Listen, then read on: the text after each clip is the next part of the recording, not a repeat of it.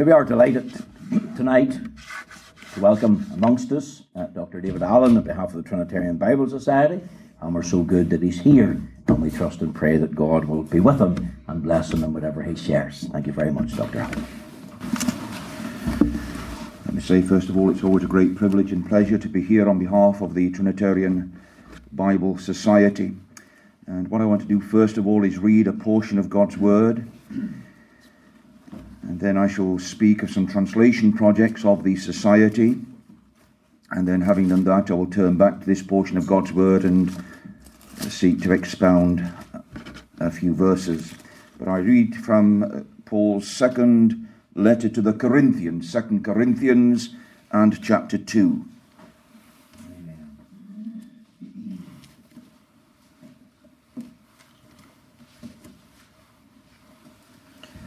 Second Corinthians chapter 2 and verse 1.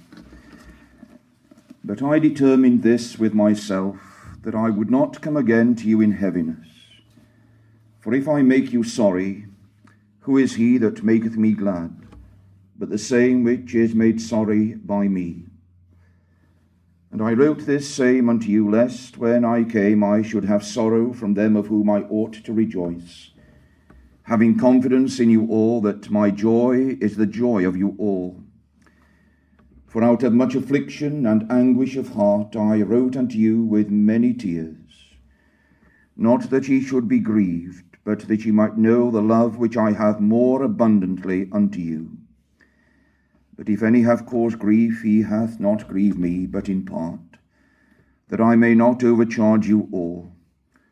Sufficient to such a man is this punishment, which was inflicted of many, so that contrariwise ye ought rather to forgive him and comfort him, lest perhaps such a one should be swallowed up with overmuch sorrow. Wherefore I beseech you that ye would confirm your love toward him.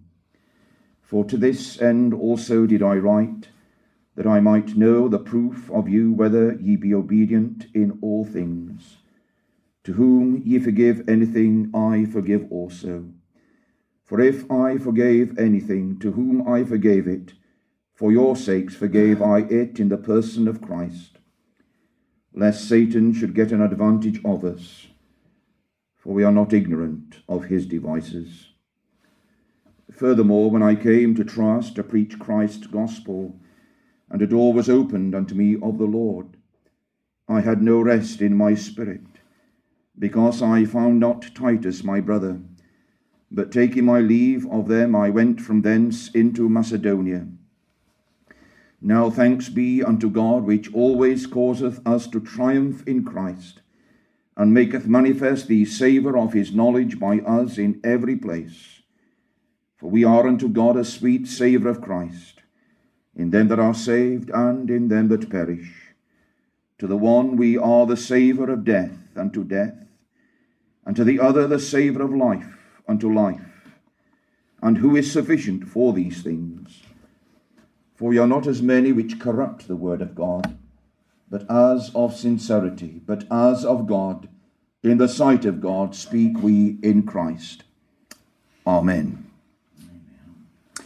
Now, I've been linked with the Trinitarian Bible Society for close on 46 years, and I've been a Christian for 46 years, so it doesn't take a great mathematician to work out that I've been linked with a society almost from the day of my conversion. Certainly within two months of my conversion, I was introduced to the work of the Trinitarian Bible Society. And I've been a supporter of that society and spoken on their behalf many, many times uh, in the past 40, 40 years or so. Now, I say that just to emphasize this point that I cannot remember a time or a year when the Society has been involved in more translation projects than we are at the present time. I was speaking last night, and a dear lady said to me, she, I didn't realize that the Trinitarian Bible Society translated the scriptures, but that is the primary purpose of the Society. Yes, we are known for our stand regarding the authorized version, but in addition to that, uh, we are involved in the translation of the Word of God out of the biblical languages of Hebrew and Greek into the many languages of the world. And as I speak, we are currently involved in 38 translation projects. Now, over the last several years, we have completed quite a number of projects. I, I simply mention them to you. I've mentioned this one in the past. This is the Nepali Bible. And of course, with your interest in Nepal, uh, our friend the Reverend Wesley Graham has been used of the Lord in distributing vast, vast numbers of the Nepali Bible and the Nepali New Testament and Psalms. We printed 20,000 of these in 2011, and all of those have gone and been distributed. And we are currently arranging for a further 10,000 of these to be printed. And when I was recently in the United States, we arranged with the Precious Seed Factory in Ohio for the typesetting of the Gospel of John in Nepali, and we've arranged for 100,000 copies of the Nepali Gospel of John to be printed in addition to the 10,000 Nepali Bibles. So when you remember the Reverend Wesley Graham in your prayers, as I know you will, please remember that Nepali Bible, which was completed in 2011. Also in 2011, when this translation was completed. This is the Armenian Bible for Eastern Armenia. That's a, a, little country to the east of Turkey, to the south of Georgia, to the north of Iran. It's a country of only about three and a half million peoples. Uh, but in 1989, there was a great earthquake in Armenia. And as a result of that earthquake, 35,000 souls perished in one night. But the result of that tremendous loss of life in one night was to cause many to prepare to meet their God. And it gave a great opportunity for gospel preaching. And a revival broke out in Armenia. And in the course of that revival, 350,000 precious souls were born again of the Spirit of God. Amen. A tremendous work of God. But they had no Bible they could read in their own mother tongue. There, some could read Russian and were able to get a Russian Bible.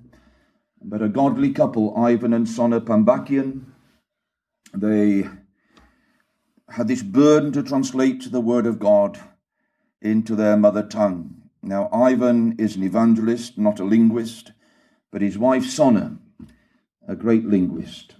A lady in her 60s, she devoted the last years of her life to produce the Armenian Bible, and this was completed after many, many years' hard work. In 2011, we printed 20,000 copies, and all of those have been distributed, and we are currently arranging for a further 10,000 uh, Armenian Bibles to be printed and distributed. And again, we've arranged for 100,000 copies of the Gospel of John in Armenian also to be printed for that needy land. And all of those go into Armenia for free distribution through the Armenian Christian ministries. Another translation that was completed again in 2011, it's quite significant that 2011, when we remember the 400th anniversary of the publication of the authorized version, four of our projects came to fruition and we could print them in that year of anniversary celebrations. And this is the Ndebele Bible for the peoples of Zimbabwe. Now, in Zimbabwe, uh, in the in the west, some 20% of the people would speak Ndebele. In the east, some 70% of the people would speak a, a different language, Shona. But our translators have worked on this project for many years, I think close on 10 years, and this was completed in 2011 and again, we sent 20,000 copies, I think, I think it was 25,000 copies of this into uh, Zimbabwe. All of those have now gone. I have a dear friend who is the chairman of the Free Grace Evangelistic Association, Dr. Ian Sadler, and he regularly goes to Zimbabwe and to the Congo and to Zambia. And when he returned from his last trip to Zimbabwe, he sent me a, a, detailed report and he said that for his next trip to Zimbabwe sometime this year, he needs at least 10,000 copies of that. And whilst he was sending me the report, he received an email from a, a pastor of a church in Bulawayo, Pastor Norman Kililombe. And Pastor Norman Kililombe requested 8,000 copies of that. Well, TBS at our annual meeting said we had planned to print a further 20,000. Well, already we've got demands for 18,000 of those. And uh, the people that translated that are now working on the Shona Bible for West for Eastern Zimbabwe. The New Testament, God willing, will be finished next year. But a tremendous hunger for the Word of God in that land under that brutal regime of Robert Mugabe. And yet, my friend Ian Sadler says there is more religious freedom in Zimbabwe than there is in our own land. He says you can preach anywhere in Zimbabwe without fear of molestation, without fear of arrest. You can't do that anymore in our own land. My hardly a week goes by without we hear of preachers being harassed or arrested even. And would that we had the religious freedom that they have in Zimbabwe. But again, do pray the Lord's blessing upon that. And then another translation that was completed in uh, 2011 is this one. And that is the Maori Bible for the peoples of New Zealand. And uh, if you know anything about New Zealand, from up to 950 AD, it was totally uninhabited. But in 950 AD, men from Polynesia sailed across the South Seas and they landed in New Zealand and there they settled. And these were the Maori people from Polynesia and they were followed by others from Polynesia, so that from 950 through to 1640, the only inhabitants of New Zealand were the Maori peoples. In 1640, the Dutch explorer Tasman arrived, and from that point it became a trading station. Other Europeans followed, so that now 73% of the population would come from, uh, from Europe. Uh, but the first gospel preachers were sent out by the Church Missionary Society, a branch of the Anglican Church, in 1794. They sent out, uh, in fact, it was William Wilberforce who sent out Samuel Marsden. And Samuel Marsden went to the peoples of New Zealand and began to preach the gospel to the Maori people. And from 1823, a great work of God took place amongst the Maori people, and many were born again of the Spirit of God and Samuel Marsden, and then helped by Henry Williams and Samuel Lee. They worked upon the translation of the scriptures into the Maori language, which they completed in 1868. Uh, and the Maori people, they, they, they couldn't read, they, they had nothing in writing. Their, their language was a spoken language. They learnt to read from the Maori Bible. And once they could read from the Maori Bible, they devoured the Word of God. And many of those first converts from 1823 onwards became pastors in their own right. And still there is a tremendous work of God going on amongst the Maori peoples, as indeed there is amongst the Aborigines in Australia itself. Towards the end of the 19th century, new missionaries arrived in New Zealand. And they weren't satisfied with the Bible that had been done by Samuel Marsden in 1868. No, they would produce a new Maori Bible. Sounds familiar, doesn't it? And they had gone armed with the latest Greek New Testament cobbled together by those two scoundrels, Westcott and Hort. And they produced a new Maori Bible. And then they presented it to the Maori pastors. And the Maori pastors looked at it. They noticed there were verses missing, verses changed. So they went back to these new missionaries with these boxes of new Maori Bibles. You keep them. We don't want them. The word of God is worthy of more respect. Amen. So called primitive people had more discernment than many preachers that have spent four years in Bible colleges the length and breadth of the United Kingdom. They put us to shame.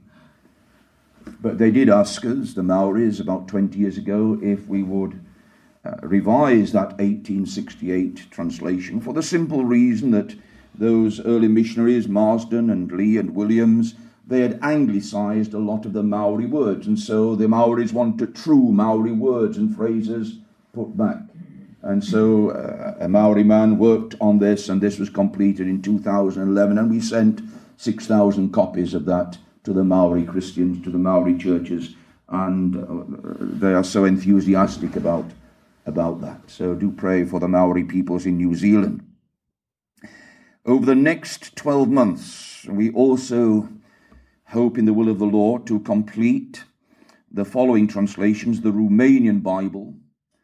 I, I met with our translator, Dino Mogar, uh, a native Romanian, a few months ago, and uh, the translation is nearing completion, and we are hopeful by the end of this year to print the complete Romanian Bible. And I have to say, there's a tremendous demand for that in the Republic of Ireland also. There are many Romanian speakers in the Republic of Ireland, and uh, friends from your Tullyvallen congregation and Markethill congregation go down there into the Republic almost every week distributing scriptures, and one of the great demands that they have is for the Romanian Bible.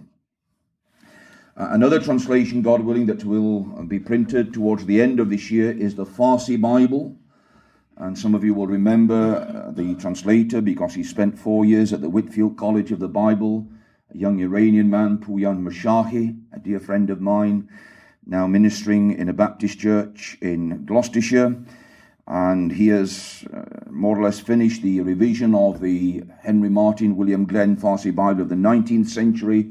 And again, God willing, we hope to be able to print that this year and through the ministry that he has conducted in 2011 and 2012 through the Let the Bible Speak ministries, the demand for the Farsi Bible is colossal. So again, we commend the Farsi Bible to you. I know that you have missionary interests in Spain, and uh, Spain and the Spanish speaking world does not have an accurate translation of the Word of God. And so we are working on a revision of one that came out of the Reformation, the Reina-Valera, and God willing, by 2015, the New Testament will be completed, and probably three or four years later, the Old Testament. And again, not so much in Spain, but in Central America and Latin America and the United States, there is a great demand and a great interest in our Spanish revision project. So I just commend those uh, to you, but let me just mention a, a, a couple of others. This one here is the Gospel of John in Mongolian. Now, Mongolia is a country which, since 1910, has been divided into two Outer Mongolia and Inner Mongolia. The population of the two put together is only about 6 million people. It's a vast country, very small population. Of course, the people from Mongolia historically are known as the Mongols. We think of Genghis Khan. Uh, they were regarded as one of the most barbaric and brutal peoples upon the face of the earth. The Great Wall of China was built to keep the Mongols out of China. So vicious, so brutal, so barbaric were they. But the grandson of Genghis Khan was Kublai Khan. Uh, and Kublai Khan met the explorer Marco Polo. And during his meeting with Marco Polo, he asked Mr. Polo when you return to Europe, could you arrange for 100 Christian missionaries to be sent to us in Mongolia? Well, Mr. Polo came back to Europe, but he was a Romanist. And so he made representation to the Antichrist, to the man of sin, to the man in Rome. And the Pope was asked to send a hundred Roman Catholic missionaries to Mongolia.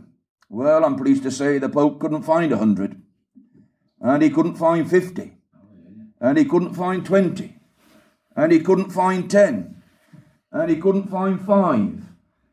I think he eventually found two doddery old priests and bought them a donkey each and sent them off to Mongolia.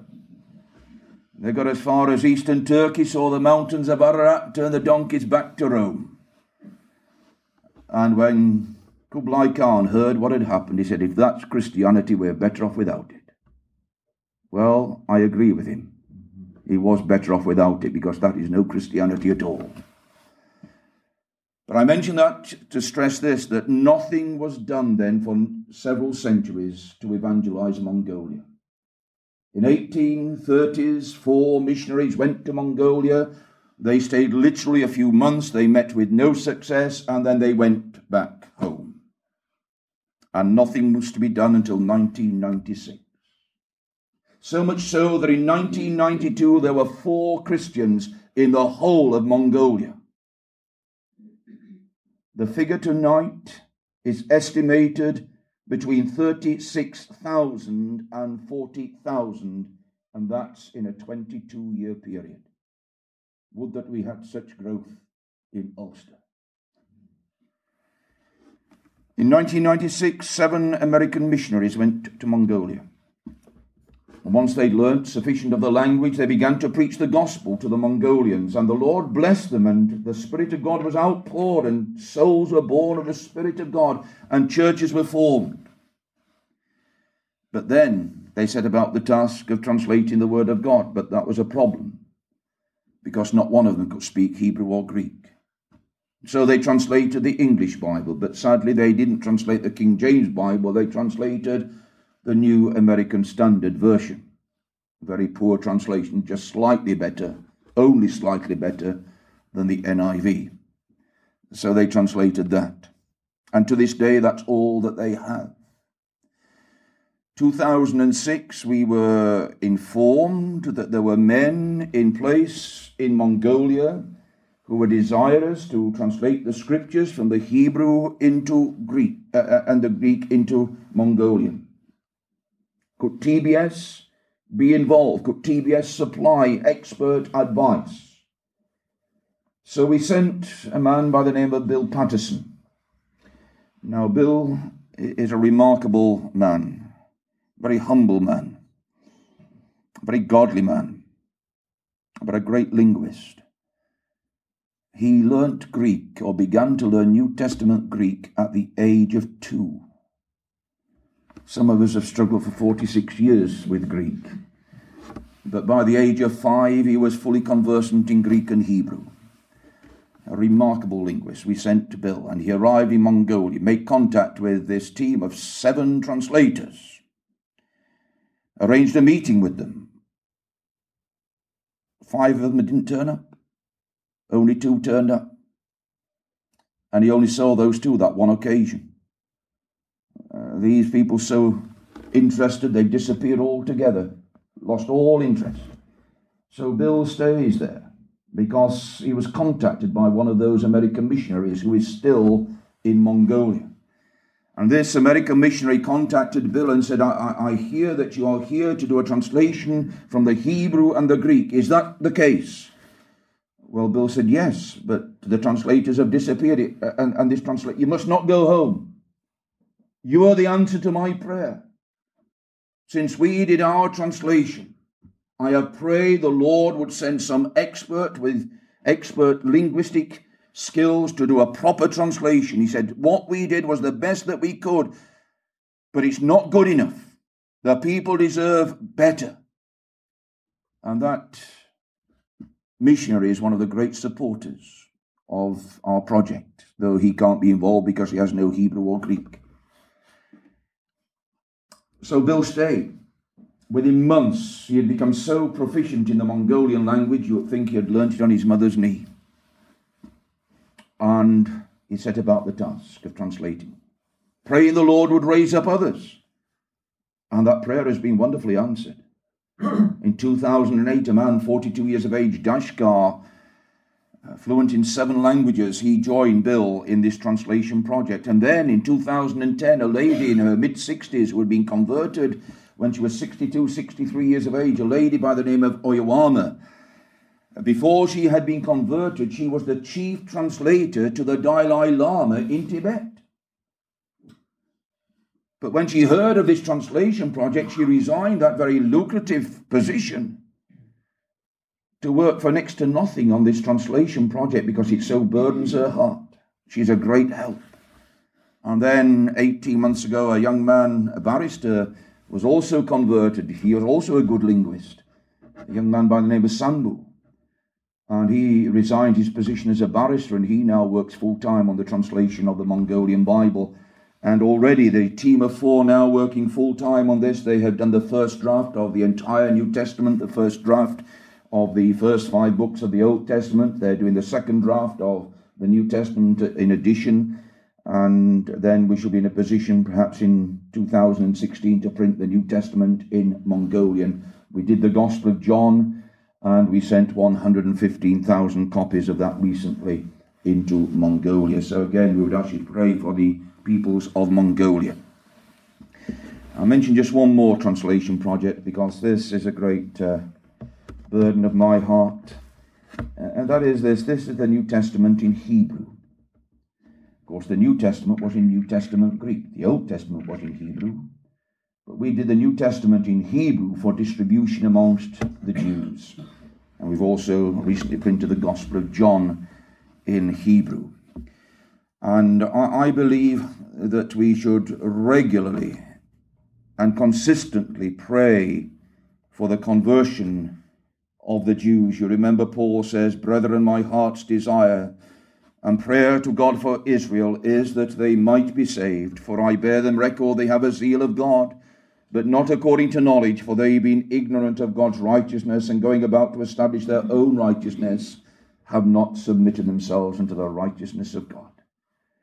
And Paul in chapter 11 of Romans says this If the fall of them be the riches of the world, and the diminishing of them the riches of the Gentiles, how much more their fullness? I believe there are yet great and glorious days in store for the Jews. I believe multitudes will yet have the scales removed from their blinded eyes, and they shall see that the Lord Jesus Christ is the promised Messiah. When I was preaching at your congregation in Vancouver at Cloverdale in November, after I preached in the evening, I was looking at the book table and I noticed there was a, a report from the Society for the Distribution of Hebrew Scriptures. So I picked it up and read it. It's their branch in the United States. And I was thrilled the first paragraph, they were thanking the TBS for all the Hebrew scriptures we had supplied them with. But then there was an account of a conversion of a rabbi sometime last year. This society, or friends of the Society for the Distribution of Hebrew Scriptures, had got our Hebrew New Testament and they were working in New York State in an Orthodox Jewish community. They came across this rabbi and in course of conversation, they presented the rabbi with the, with the Hebrew New Testament, and the rabbi looked at it. Oh, Hebrew New Covenant. Thank you. I take and I prove your Jesus not Messiah. So he took it, went home, phoned a friend up, invited him round, and these two Orthodox Jews, rabbi and his friend, agreed that they would meet one morning a week, and they would read through the Hebrew New Covenant to prove Jesus not Messiah. But before they began to read, they made an agreement with each other. If we find anything we consider to be the truth, we will try to embrace it. So, in one sense, they were coming with an open mind, which was a good thing. And they began to read. One would read a chapter aloud, the other would listen intently, taking notes. But by the time they got through the Gospel of Matthew, the friend of the rabbi said, Now, now I see New Covenant is the Word of God. Oh, but I cannot and I dare not embrace it. It will cost me too much. But the rabbi also saw that, saw that the New Covenant was the Word of God. And he repented of his sin, of unbelief the scales were removed from his eyes. He saw that the Lord Jesus Christ is the promised Messiah. He cried to the Lord to have mercy upon his soul, wonderfully converted, born again of the Spirit of God. Two days later came the Jewish Sabbath, and he goes to the synagogue. And it was his turn to read the scriptures that were allotted for the day. And he read the scriptures. And like the Lord in the synagogue of Nazareth, having read the scriptures, he closed the book. And then he looked at the congregation. I have found the Messiah. The men cried out, Who is the Messiah? And there in the synagogue, that Sabbath day, from the text and chapter that he had read publicly, he preached the Lord Jesus Christ. As he left the synagogue, he was knocked to the ground. They broke his jaw. They then ripped the tassels off his sleeve. And then they ripped his shirt over his heart, which to an Orthodox Jewish man means he is now regarded as a dead man by the Jewish community. He is a non person. That rabbi has lost everything for Christ. But, as with the Apostle Paul, he counts it but dung that he may win Christ and be found in him, not having his own righteousness. And that rabbi now spends his days in Orthodox Jewish communities in New York State and also in Jerusalem, mainly in Jerusalem, working amongst Orthodox Jewish peoples, giving out the scriptures, the Hebrew New Testament, the Hebrew Gospel of John. And my heart thrills to hear of rabbis being converted to the Lord Jesus Christ. I know there is a very small Orthodox Jewish community in Belfast, and we do need to pray that they too might have the scales removed from their blinded eyes, that they might, like the rabbi, come to a saving knowledge of the Lord Jesus Christ. Well, I could go on speaking of other translation projects, but I'll, I'll leave it at that because I do now want to turn to a verse of scripture that I, I read from the second uh, letter of Paul to the Corinthians, Second Corinthians and chapter 2. And I want to draw your attention to verse 17. For we are not as many which corrupt the word of God, but as of sincerity, but as of God, in the sight of God, speak we in Christ. Even in the days of the Apostle Paul, there were those who sought to corrupt the Word of God. And he tells us earlier on, we are not ignorant of his devices, that is, Satan's devices. Because it has ever been Satan's intention to corrupt the Word of God. And behind all the modern translations, I have no hesitation in saying I see the handwork of the devil, seeking to corrupt the pure word of the living God. Paul says, We are not as many. There were many which corrupted the word of God. And my friends, we are living in days when there are many who will corrupt the word of God. You see, the devil knows full well that God has magnified his word above all his name, that God has put everything upon the veracity of his word. If one jot or tittle of the word of God should fail, then God has failed, for he has magnified his word above all his name. And therefore the devil will do all that he can to undermine the authority of the word of God, to corrupt the word of God, for he knows that the Lord of the Lord is perfect, converting the soul. So if he can produce an imperfect scripture, he will do all in his power so to do. Oh, my friends, we should not be ignorant of his devices in this day, in this age in which we live. We need to remember that the devil is a liar from the beginning. He is a murderer of the souls of men. His great desire is to drag souls down to the depths of hell with himself. In the beginning, when the Lord spoke to Adam, chapter 2 of the book of Genesis,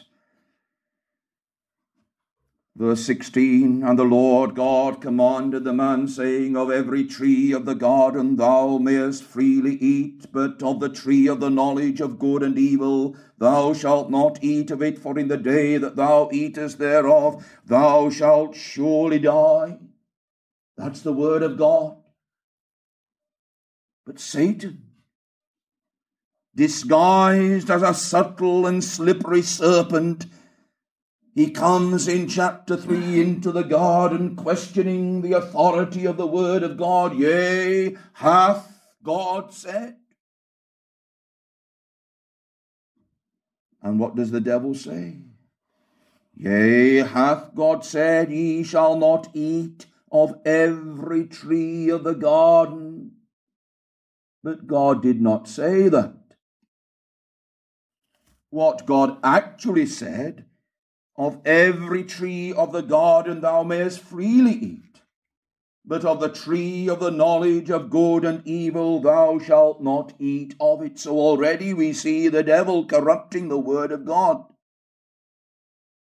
And he sows the seeds of doubt into Eve's heart, and she responds in her own words in Genesis 3 and verse 2 We may eat of the fruit of the trees of the garden but of the fruit of the tree which is in the midst of the garden, God hath said, Ye shall not eat of it, neither shall ye touch it, lest ye die. But Eve, God did not say that. There in Genesis chapter 3, verses 2 and 3, in the words of Eve, you have the first revision of the words of God, the first NIV, if you like. You see, Satan has already caused her to corrupt the Word of God, and she does so in three ways. First of all, she takes away from the words God spoke in Genesis 2, verse 16 and 17. She takes away two words. She takes away the word every from every tree, and she takes away the word freely from freely eat. So she removes two words from the pure word of God. And my friends, that's how the devil still works today. He will take away from the word of God. But then there is a second thing that Eve does. Oh, yes, she takes away firstly, but then secondly, she adds to the word of God. She adds five words neither shall ye touch it. But read Genesis 2 16, 17. God never said that. That's Eve's imagination. That's Eve's invention. That's Eve's addition to that which God had said. So first she takes away, then she adds, and then the third thing that she does is to change or to substitute the words that God gave. She puts the words, lest ye die, but God didn't say that. Genesis 2 16, 17, God said, Thou shalt surely die. So she changes the word of God. And my friends, the devil works in the same way today. We are not ignorant of his devices he takes away from the Word of God. He adds to the Word of God. He changes the Word of God. Even in the temptations in the wilderness, in that third temptation that Satan came to our Lord, and he brought him to Jerusalem and set him on the pinnacle of the temple, and said unto him, If thou be the Son of God, cast thyself down from hence, for it is written, He shall give his angels charge over thee to keep thee in their hands they shall bear thee up, lest at any time thou dash thy foot against a stone. There, in that third temptation, the devil adds words. Of course, the original, the quotation is found in Psalm 91 For he shall give his angels charge over thee to keep thee in all thy ways. They shall bear thee up in their hands, lest thou dash thy foot against a stone. But the devil, in all subtlety, adds, uh, omits four words in all thy ways. And he adds three words at any time. And this is the way the devil works. His strategy never changes. Through the likes of Mr. Westcott and Mr. Hort in the 19th century, through the Bible colleges in the English speaking world and elsewhere. That old serpent is still at it, taking away from the Word of God and adding to the Word of God and corrupting the Word of God. My friends, I just want to show you very simply how he has done that in the modern translations. We believe that this book is the inspired word of God, that holy men of God spake as they were moved by the Holy Ghost. We believe that every word of God is pure. We believe that the word of the Lord endureth to all generations, that God has preserved his word throughout every generation of the church.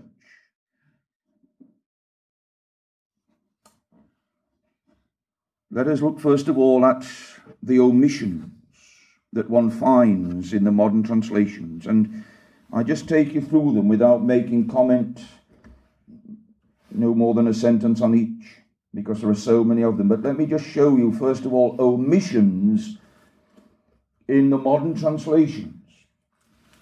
In Matthew chapter 17 and verse 21. The whole of the verse is missing in the English Standard Version and in the New International Version and in the New English Bible, the um, New American Standard Version, and all the rest of them. Matthew 17 21 Howbeit this kind goeth not out but by prayer and fasting. The whole of that verse is missing. Satan taking away from the Word of God. Matthew 18, verse 11. For the Son of Man is come to save that which was lost. What a wonderful gospel text that is. But you couldn't preach the gospel from that text if you've got an NIV or an ESV. It's not there. The devil has removed it. Matthew 23, verse 14. Woe unto you, scribes and Pharisees, hypocrites! For ye devour widows' houses, and for a pretence make long prayer. Therefore ye shall receive the greater damnation. The whole of that verse is missing in the modern translation. The devil has removed it. Mark chapter 9. Two more verses that speak of hell removed. Mark 9, verse 44 where their worm dieth not, and the fire is not quenched. And also verse 46, where their worm dieth not, and the fire is not quenched. Those two verses speaking of the eternal torments of the damned in hell removed from the modern translation. Mark chapter 11, verse 26. But if you do not forgive, neither will your Father which is in heaven forgive your trespasses. Again, that whole verse is missing. Here is Satan. Yea, hath God said. Taken away from the Word of God, questioning the authority of the Word of God. Mark chapter 15 and verse 28. And the scripture was fulfilled, which saith, And he was numbered with the transgressors. That verse is missing the devil questioning the word of God. Mark 16, verses 9 through to verse 20. I preached on these verses over at Enniskillen at a missionary weekend meeting last Lord's Day evening, but I could not have preached on these verses if I'd have taken an NIV or an ESV. And because the last 12 verses of the Gospel of Mark, if you have an NIV or an ESV or the rest of them, at the end of verse 8, there is a black line going across the page, across the column. Then there is a gap. And then in bold capital letters, it says the most ancient and most reliable manuscripts do not have Mark 16 9 to 20. And then in double brackets, they will include these 20, uh, these 12 verses, but you've already been told it's not part of the Word of God. Last year, I'm not sure whether I can find it. Yes, I can find it. In the newsletter, on the 5th of January 2012, there was an article by the former Presbyterian Church moderator, the Reverend Stafford Carson, he was asked the question Is the King James Bible still the best? And he has this to say about these 12 verses. He says, Most of the content of these disputed verses at the end of Mark is found elsewhere in the New Testament. And no Christian doctrine is affected if they are missed out. Given the weight of evidence, it is intellectually honest for the ESV translators to point out these variants and place them in brackets. Well, what about the doctrine of Scripture to start with? Is every word of God pure? Is all scripture given by inspiration of God or not, Mr. Carson? Intellectually honest. Do you know there are 937 Greek manuscripts that contain the Gospel of Mark in existence? In 934 of the 937, you have these 12 verses. In only three, Codex Vaticanus, and that should set the alarm bells ringing, Codex Sinaiticus, and a minuscule manuscript 634. In only three are these verses missing. And even in Codex Sinaiticus, there is a gap sufficient for 12 verses to be inserted, but you can see they've been removed if you examine Codex Sinaiticus. And so he tells us, given the weight of evidence, it is intellectually honest to miss them out. Yea, hath God said, Mr. Carson? Intellectually honest. I, I taught mathematics for a time. I hope I taught my students correctly, but I would have taught them that 934 is a greater number than 3. But you see, they've got a way around it, these clever, clever Dick uh, higher critics. They, you know what they'd say? 934 is one witness. But three is three witnesses. So three is greater than one. Of course, we found the government doing a similar trick, didn't we? On the sodomite situation. Half a million signatures, signed addresses were regarded as one. Online sodomites voting, unnamed, no addresses. Some sodomite could vote a hundred times, were counted as individual votes. The same thing happened, you see. And that's how they got round it. 934 equals 1, 3 equals 3. 3 is greater than 1, given the weight of it. Intellectually honest, I think that is deceit on a scale unprecedented. Let me take you through other verses. Luke 17, verse 36. Two men shall be in the field, the one shall be taken, the other left. That is missing. Luke 23, verse 17. For of necessity he must release one unto them at the feast. John chapter 5, verse 4. We have a booklet outside that lists all these omissions. John 5, verse 4 For an angel went down at a certain season into a pool and troubled the water. Whosoever then first, after the troubling of the water, stepped in was made whole of whatsoever disease he had. The whole of that verse has been removed. Couldn't preach on that with the NIV or the ESV. John chapter 7, verse 53 as far as John chapter 8, verse 11, another 12 verses, as with the end of Mark's Gospel, at verse 52 of chapter 7 of John's Gospel, at the end of verse 52, a big black line goes across the column. Then there is a gap. Then in bold capital letters, you are informed the most reliable and ancient manuscripts do not have John 7:53 to John 8 verse 11, the case of the woman taken in adultery. I preached on that last Lord's Day morning at your congregation in Cloughmills, but I couldn't have done that with an NIV or ESV in my hand. The woman is not even mentioned in those translations, those verses missing. Yea, hath God said. Satan taken away from the word of God. Acts chapter 8, verse 37.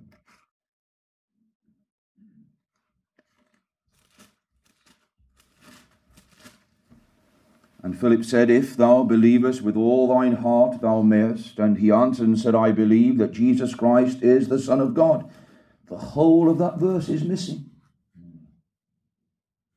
A tremendous declaration of faith from the lips of the newly converted Ethiopian eunuch. It staggers me that Baptist churches in Northern Ireland have modern translations. They believe in what they call believers' baptism. And I suspect that they would not baptize anyone by immersion unless they had given a clear profession of faith. But this eunuch is baptized without any profession of faith. The whole of verse 37 is missing. Acts 8:29. Then the Spirit said unto Philip, Go near and join thyself to this chariot. And so Philip now runs without any direction from the Spirit of God. Romans 16, verse 24. The grace of our Lord Jesus Christ be with you all. Amen. If you look at every letter that the Apostle Paul wrote in the New Testament, his signature is that expression, the grace of our Lord Jesus Christ be with you all. You'll find it towards the end of every epistle Paul wrote. You will not find Peter using that expression. You'll not find John using that expression, or Jude, or James. This is a peculiarity of the Apostle Paul. That's how we know Paul wrote the letter to the Hebrews, because you find Paul's signature, the grace of our Lord Jesus Christ be with you all. Amen. But that verse is missing in Romans. Paul's signature removed, as it were. And 1 John 5 and verse 7. There are three that bear record in heaven the Father, the Word, and the Holy Spirit, and these three are one. That whole verse, that clear statement of the doctrine of the Blessed and Holy Trinity is removed. So Satan's strategy is to take away from the Word of God. Uh, there are other ways in which he takes away. I've just shown you whole verses that he takes away. Let me just give you a couple of examples of, where he takes away just a, a part of a verse and so changes the whole concept of the verse. Colossians chapter 1, verse 14. He is a very subtle creature. Colossians 1:14 in whom we have redemption through his blood even the forgiveness of sins. Of course the devil doesn't like the blood so he removes it. And the modern versions read, In whom we have redemption, the forgiveness of sins, and that reference to the blood of Christ has gone. But there is no redemption. And therefore there can be no forgiveness apart from the shedding of the precious blood of Jesus Christ, the Lamb of God. And 1 Corinthians chapter 5 and verse 7 1 Corinthians chapter 5, the first seven verses, Paul is rebuking the church at Corinth. There was a case of gross immorality in the church. It had not been subjected to church discipline. So Paul judges as though he were present.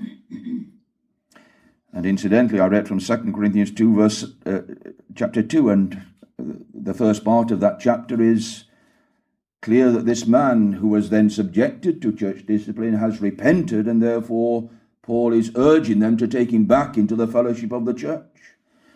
But here in 1 Corinthians 5, verse 7, having rebuked the church, he says in verse 7 Purge out therefore the old leaven, that ye may be a new lump, as ye are unleavened, for even Christ our Passover is sacrificed for us. Those last two words are the most vital words in the New Testament, as far as you and I are concerned. Because those two words bring before us the truth of what the theologians call penal substitution.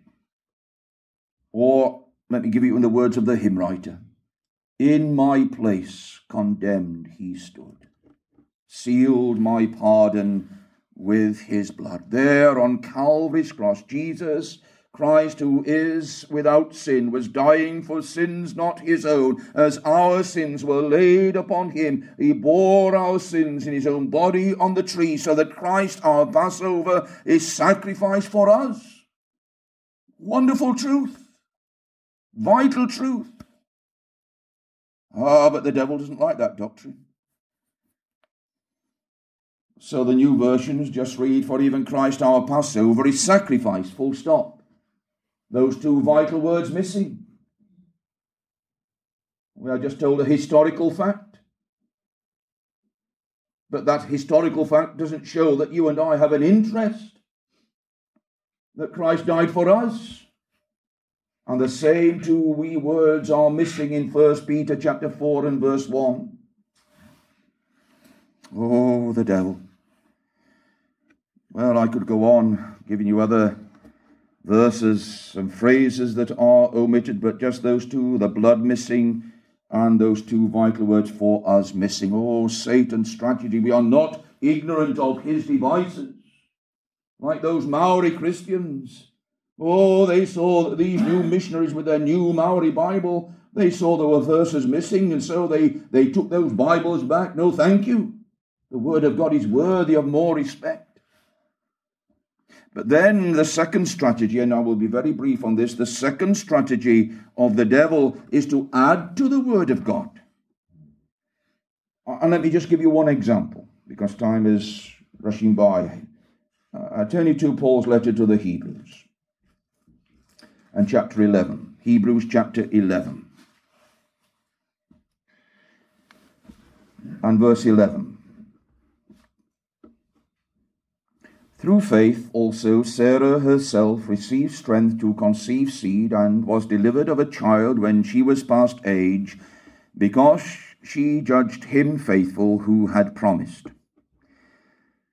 So, who is the subject there? It is Sarah. It is the faith of Sarah that is now brought before us. Let me read you what the NIV says. It's not often I quote the NIV, but let me now read you the NIV, and you follow it very, very carefully in the King James Version. I'm reading now the NIV. By faith, Abraham, even though he was past age, and Sarah herself was barren, was unable to become a father because he considered him faithful who had made the promise. So in the NIV, it is no longer Sarah who is the subject of this verse, but it is Abraham. So we turn to the editors of the NIV and we say, well, which Greek manuscript did you use for this novel interpretation? Was it Codex Vaticanus? Or, or was it Codex Sinaiticus? Or, or, was it Codex Ephraim Or Codex Bezae? Or Codex Alexandrinus? Or which Greek manuscript did you use? Uh, well, they say, well, there isn't one. So, how did you come to this strange, this novel interpretation which no one in the history of the Christian church has ever come up with before you sat down to produce the NIV? How did you come up with this? Well, they said, Sarah's not a good example of faith. She laughed. It's incredible, isn't it? And therefore, on their own admission, they rewrite the Word of God, though there is not one Greek manuscript to substantiate what they have done. How come? How's it come to pass that so called evangelical churches throughout Ulster have been using the NIV when they do that kind of thing. Oh, Paul says we are not as many which corrupt the word of God by taking away, by adding to it. No, no, no. So Satan takes away and Satan adds, and then the third thing that he does is to change the words of God. And I give, give you just two or three examples. Turning back to the Old Testament. Book of Micah, chapter 5.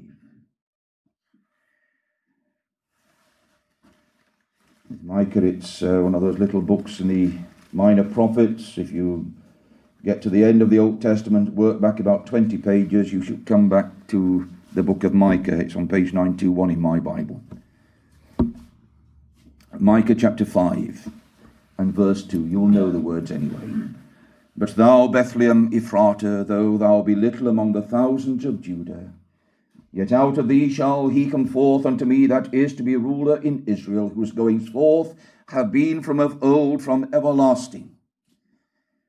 Here we are told that the Messiah will be born in this little provincial backwater, Bethlehem Ephrata, little among the thousands of Judah, yet out of thee shall he come forth unto me that is to be ruler in Israel. And then these words, whose goings forth have been from of old, from everlasting. That speaks of the eternal generation of the Lord Jesus Christ, that he is begotten, he is not created.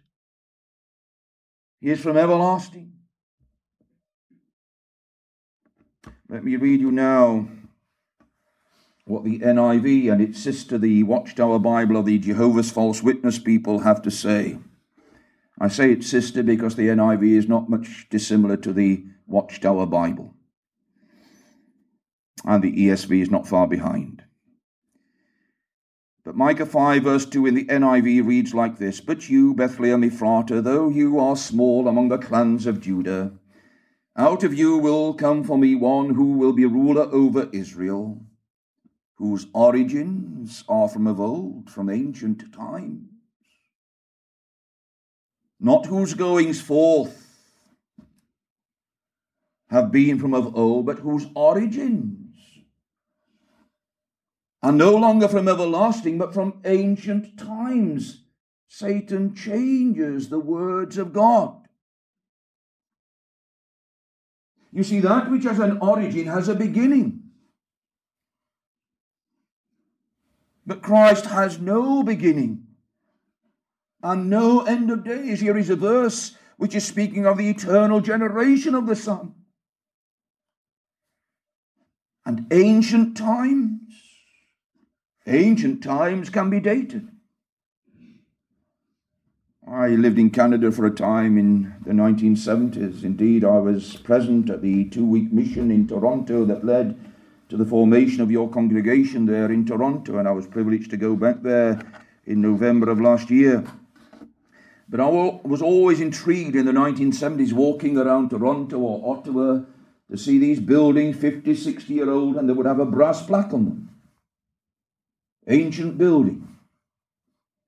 Indeed, I was in Lethbridge in Alberta in November, and I went with my friend Adrian Stutesdijk for a meal in this restaurant, and uh, this had been a, I think it had been a blacksmith shop, and it had been converted into a restaurant, and it was a concrete dome shape of a building. And as we came out, I noticed on the wall outside a brass plaque, so I, I read it. This is an ancient building of historical interest. Date 1931. I think I qualify for a brass plaque. But you see, that which is ancient can be dated. But Christ is not from ancient times, he is from everlasting. Oh, the subtlety of Satan. Changing this tremendous verse regarding the eternal generation of Jesus Christ the Son. I'll turn you just to one more verse. I turn you to Romans chapter 14 and verse 10, because this is a very, very subtle change indeed, and the vast majority of people wouldn't even notice this change. But it is a vital change. Romans 14, at the end of verse 10, the Apostle Paul makes this statement For we shall all stand before the judgment seat of Christ. Now, I suggest that that is perfectly consistent with the teaching of the New Testament, that we shall all stand before the judgment seat of Christ. Our Lord uh, says in John 5 and verse 22 For the Father judgeth no man, but hath committed all judgment unto the Son. And you remember that in the Acts of the Apostles, twice over, first in Acts chapter 10 and at verse 42, we are told these words Acts 10 and verse 42 And he commanded us to preach unto the people and to testify that it is he which hath was ordained of God to be the judge of quick and dead. So it is Jesus Christ who has been ordained of God to be the judge of quick and dead. So we shall all stand before the judgment seat of Christ. And again, the Apostle Paul uh, declares in Acts chapter 17 and at verse 31, he says, because he hath appointed a day in the which he will judge the world in righteousness by that man whom he hath ordained. So Paul is perfectly consistent. He tells us in verse 10 of chapter 14, we shall all stand before the judgment seat of Christ. But the modern version, based upon two corrupted Greek manuscripts, say we shall all stand before the judgment seat of God.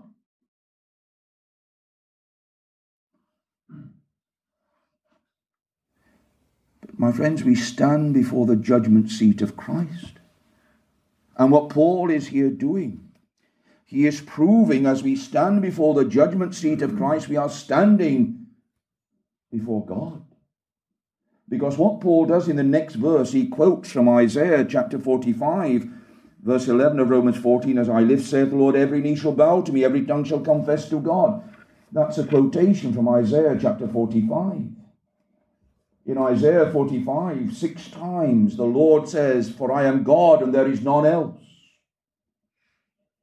And in Isaiah 45, he says, Look unto me and be saved, all the ends of the earth, for I am God and there is none else. I have sworn by myself, the word is gone out of my mouth in righteousness and shall not return, that unto me every knee shall bow, every tongue shall swear.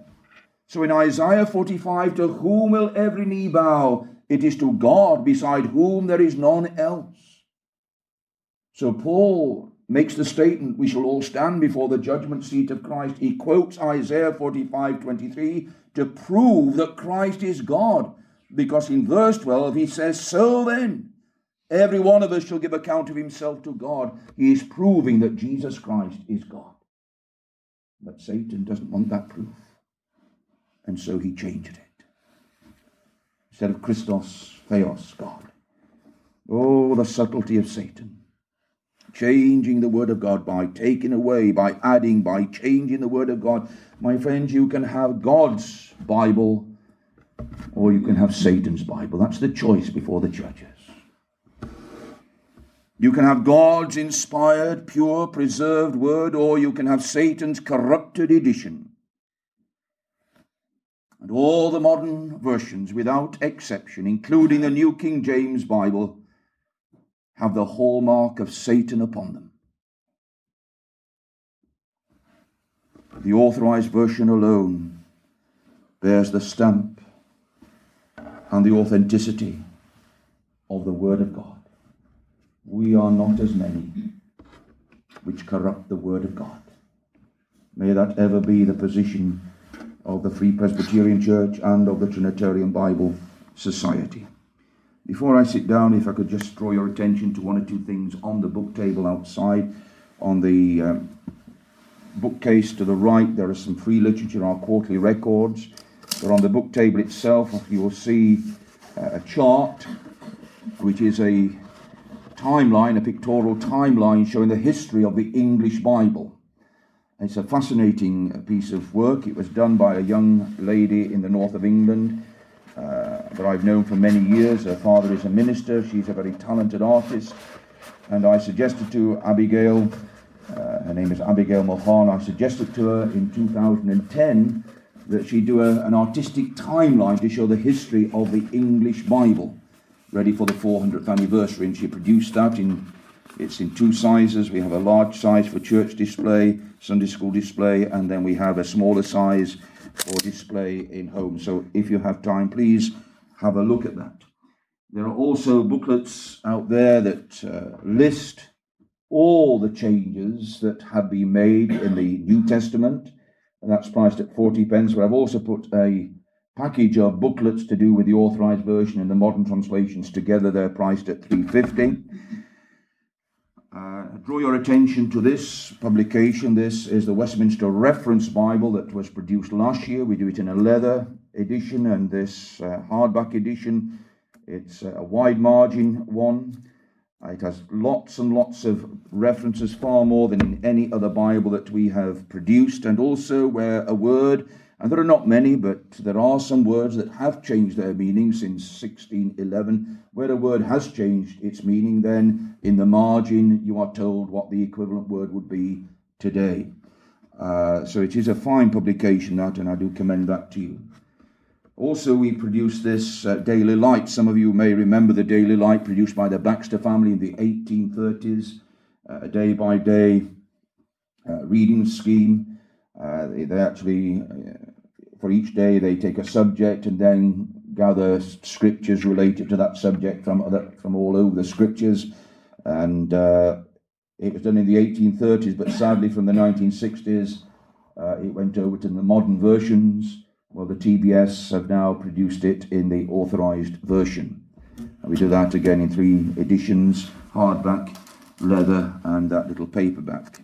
And then we do greetings cards and Christmas cards. I know it's only March and a bit early to be thinking of Christmas, but um, people find it very, very difficult to find Christmas cards and greeting cards that have verses of Scripture from the King James Version. And so I do draw your attention to those greeting cards and Christmas cards that clearly do have the King James Version as the text of Scripture. Thank you for uh, listening so patiently, and I trust what I've had to share with you has been an encouragement to you to continue to pray for the work of the Trinitarian Bible Society. Thank you. On your behalf, we do want to thank Dr. Allen for being with us again and sharing with us this Wednesday evening. He will be coming back at some stage to preach for us during the Lord's Day. I can't remember the date, but he is coming back.